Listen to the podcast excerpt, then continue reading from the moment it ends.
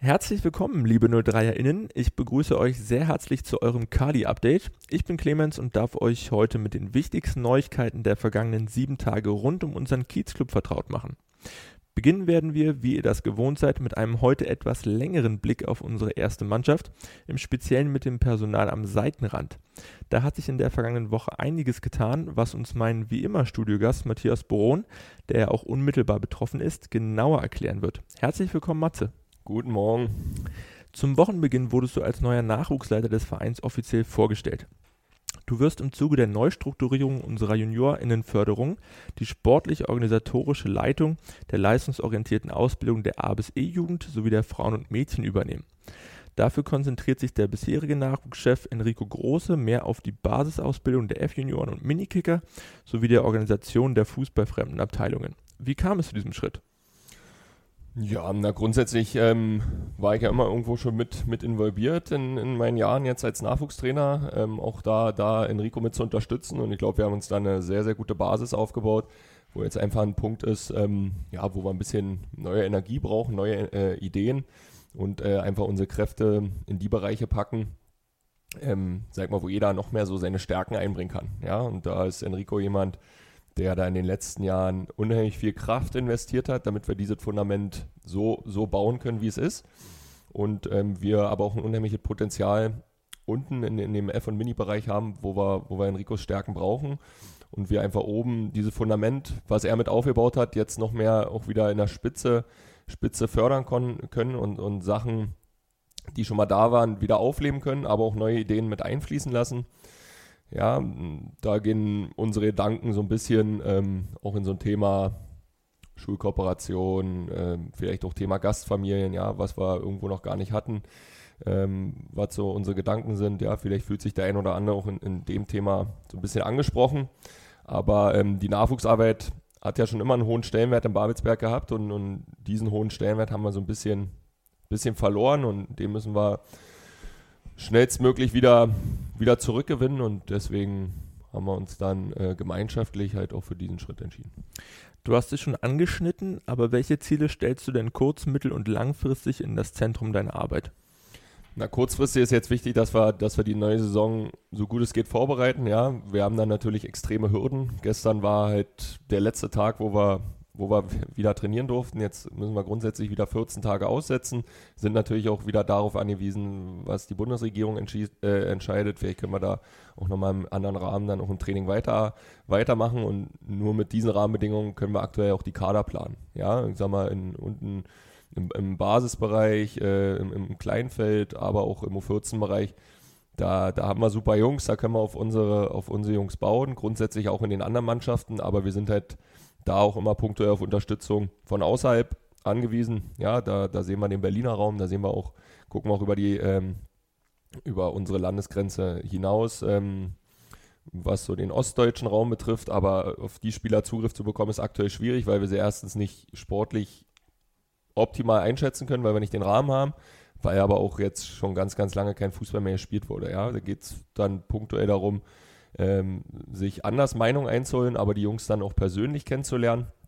Und da hat natürlich die Kaderplanung kurzfristig ähm, den, den höchsten Stellenwert, um dann eine neue Saison in welchem Spielmodell noch immer optimal vorbereiten zu können. Mittelfristig sind dann, sind dann diese Themen, was dann so Talentförderung ja, nochmal in der Spitze betrifft. Wir trainieren grundsätzlich viermal die Woche. Wir, wir sind im athletischen Bereich ähm, relativ gut aufgestellt und da auch weitergekommen. Ähm, auch in der Persönlichkeitsentwicklung, in der Videoschulung, ja, da, da machen wir schon unheimlich viel, aber noch, noch mal gezieltes Training, positionsspezifisch, ich glaube, da, da können wir noch ein bisschen was rausholen, um, um den Wochenumfang zu erhöhen. Und dazu gehören dann solche Geschichten, ähm, Schulkooperation, ja, Internat, äh, Gastfamilien um die Jungs, die wir dann auch äh, in der Leistungsspitze sehen, hier nach Babelsberg zu bekommen. Ja, das sind so, so mittelfristige Themen und halt auch wieder ähm, ja, so den Austausch mit den Vereinen in der Stadt, auch im Umland, wieder ein bisschen intensiver zu pflegen. Und langfristig ähm, ergibt sich ja da dann raus grundsätzlich eine, eine sportlich höhere Qualität, in, in, welchen Ligen auch immer. Da gibt es ja auch viele Überlegungen vom DFB, dass es da Umstrukturierungen gibt. Aber ähm, wenn dann so eine neuen Spielklassen eingeteilt sind, die ja grundsätzlich überregional sind, wollen wir uns natürlich dann in, in diesen Ligen ähm, im ABC-Bereich etablieren. Ähm, anders als, als zuletzt war, wo wir oft dann immer gesagt haben, wir wollen mit aller Macht diese Liga halten, dass wir es einen Tick stabiler hinbekommen und dann ähm, ja einfach wieder ein Umfeld schaffen für die Jungs, damit wir die für die erste Mannschaft ausbilden können. Das klingt nach spannenden Aufgaben für die Zukunft, aber worauf freust du dich denn im Rahmen dieser am meisten? Ja, in die letzten sieben Jahre war es ja so, dass das für mich ja immer vorgeschrieben war, okay, am Wochenende habe ich mein Nachwuchsspiel und mein Spiel mit der ersten Mannschaft und ich war da so schon sehr gefangen. Ja, jetzt in Zukunft wird es ja so sein, dass ich mein, meine Wochenaufgaben natürlich sind die, sind die klar im organisatorischen Bereich, äh, Beobachtungen der Trainingseinheiten von unseren Mannschaften, da, da gibt es auch die festen Trainingspläne. Aber was ich so am, am spannendsten finde, dass, dass ich gezielt am Wochenende mir meinen Spielplan jetzt selber bauen kann. Ja, natürlich werde ich so viele Spiele wie möglich von unseren Mannschaften sehen, ähm, aber auch ähm, Spiele in Berlin im Umland, dass ich sagen kann, okay, da interessiert mich ein Spiel, da habe ich gehört, die haben einen guten Spieler und dann kann ich mir das selber eintakten, kann da hinfahren. Und diese Zeit war einfach zuletzt überhaupt nicht gegeben, dass wir da Möglichkeiten haben, ähm, Jungs, Jungs zu finden, ähm, die sportlich, aber dann auch menschlich zu 0-3 passen, ähm, zu sehen, weil, weil ich ja einfach so in meinem eigenen Spielplan gefangen war und, und da bin ich jetzt einfach ein Tick, Tick flexibler. Und ähm, ja, am meisten freue ich mich oder so eine gewisse Ungewissheit habe ich auch, wie sich das dann das erste Mal anfühlt, wenn ich hier auf der Tribüne sitze und ein Spiel der ersten Mannschaft gucke und nicht, nicht am Spielfeld dran stehe. Da bin ich mal gespannt, wie sich das anfühlt. Wir wünschen dir in jedem Fall viel Spaß und Erfolg und sind gespannt, wohin die Reise geht. Im Zuge dieser Umstrukturierung ist dementsprechend an der Seite von Cheftrainer Predak Uzelak ein Platz frei geworden, welchen 03 mit Jörg Buder neu besetzt hat. Der 51-jährige A-Lizenzinhaber stand bereits als Aktiver zwischen 1994 und 2000 für den SV Babelsberg 03 auf dem Platz und durfte hier unter anderem den Aufstieg in die vierte und dritte Liga feiern. Eine lange Anlaufzeit im Kiez wird er dabei nicht benötigen, Zuletzt begleitete er über zwei Spielzeiten im Jahrgang 2010 im blau-weiß-bunten Nachwuchs. Wir sagen noch einmal herzlich willkommen und freuen uns auf eine erfolgreiche Zusammenarbeit. Matze, bist du zufrieden mit deinem Nachfolger?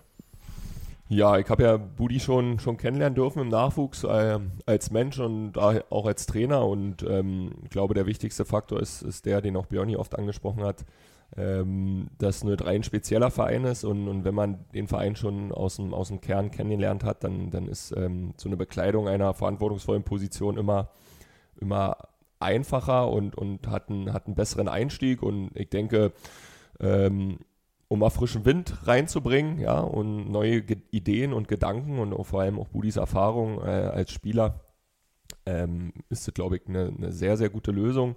Und ähm, auch mit dieser Konstellation jetzt, dass wir halt jetzt auch nochmal ein, ein Pflichtspiel vorbereiten, glaube ich, ähm, hätten wir keine bessere Lösung ähm, treffen können. Und ich glaube, Budi ist Fußballer durch und durch und, und äh, lebt doch den Verein und kann da, kann da neue, neue Gedanken mit einfließen lassen. Ebenfalls die erste Mannschaft betreffend sind auch die weiteren News der Woche. Hier hat der Nordostdeutsche Fußballverband am vergangenen Freitag den Antrag seines Spielausschusses über den Abbruch der Spielzeit 2020-2021 final bestätigt. Damit einhergehend findet auch eine angepasste Auf- und Abstiegsregelung Anwendung, die neben dem Aufstieg des FC Viktoria in die dritte Liga ebenso den Abstieg des Bischofswerder FV in die Oberliga bedeutet. Darüber hinaus sind auch die Staffelsieger der beiden Oberligen Tasmania Berlin und der FC Eilenburg offiziell in die Regionalliga Nordost aufgestiegen Sportlich beendet wird hingegen der Brandenburger Landespokal. Die Entscheidung über den Pokalsieger wird allerdings nur zwischen den vier verbliebenen Regionalligisten des Landes herbeigeführt.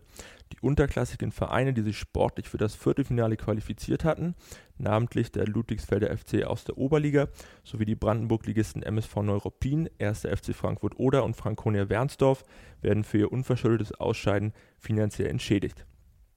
Alle Informationen hierzu findet ihr, wie auch zu allen anderen News der Woche, natürlich auf unserer Homepage. In diesem nun anstehenden Halbfinale des diesjährigen Brandenburger Landespokals trifft 03 auf den FC Energie Cottbus. Diese Paarung wurde am vergangenen Dienstag von Volkmar Kuhle, DFB-Stützpunktkoordinator für das Land Brandenburg, im Rahmen der Auslosung der Runde der letzten vier final gezogen. Ausgetragen wird die Partie, die so bereits auch schon für das eigentliche Viertelfinale im November vergangenen Jahres angesetzt war, am Wochenende des 8. bzw. 9. Mai im Stadion der Freundschaft. Im zweiten Halbfinale treffen der FSV Union Fürstenwalde und der FSV 63 Luckenwalde aufeinander. Matze, was sagst du denn zu diesen Entscheidungen? Ähm, ja, grundsätzlich ähm, war ich ja bei der ersten Videokonferenz dabei für uns als Verein. Ja, hab, hab da ähm, Pete und Björni vertreten und ja, hab da einfach nochmal so ein Gesamtbild ähm, ähm, bekommen. Natürlich waren, waren die vier Mannschaften, wo, wo ja klar feststand, dass die den Pokal ausspielen können, waren die grundsätzlich von, von einer sportlichen Lösung überzeugt, sowohl auch die anderen vier Vereine. Auch dieser solidarische Aspekt stand da immer wieder im Vordergrund.